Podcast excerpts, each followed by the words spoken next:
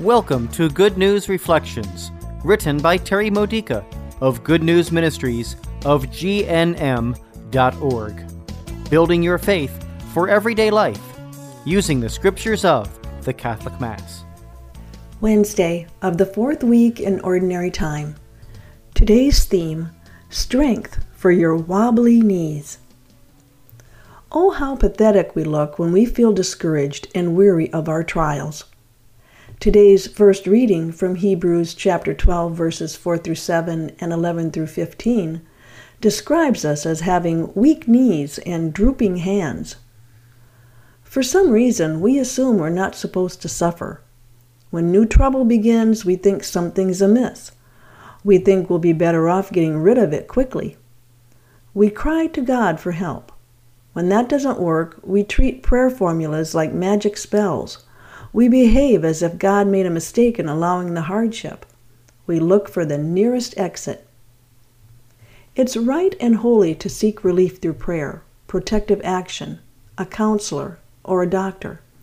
If this makes a difference, it's because God is confirming that we're supposed to conquer the problem and move on.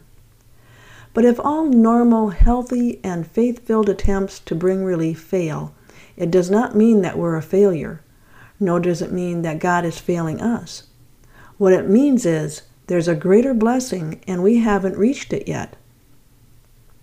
In every trial, there's an important lesson that God is teaching us. Today's scripture tells us to see our trials as discipline from God. The word discipline has the same root as disciple. It means to receive training or education that corrects, molds, and builds character.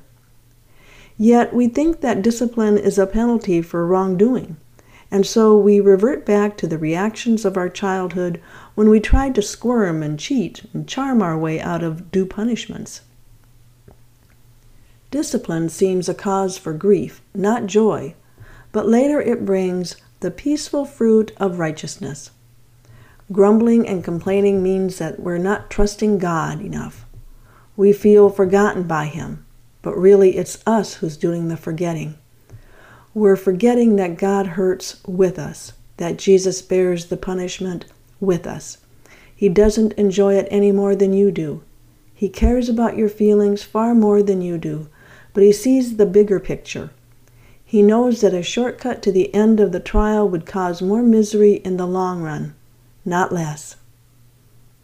God's timing is always perfect. He delivers us from our trials at the earliest possible moment as long as we cooperate with Him instead of making matters worse. Knowing this about God should strengthen our weak knees and drooping hands. Otherwise, our drooping hands scrape knuckles along the hard and bumpy road. They get scratched and bruised, and in frustration, we grab rocks to throw at nearby travelers who are unfortunate enough to be on the same path.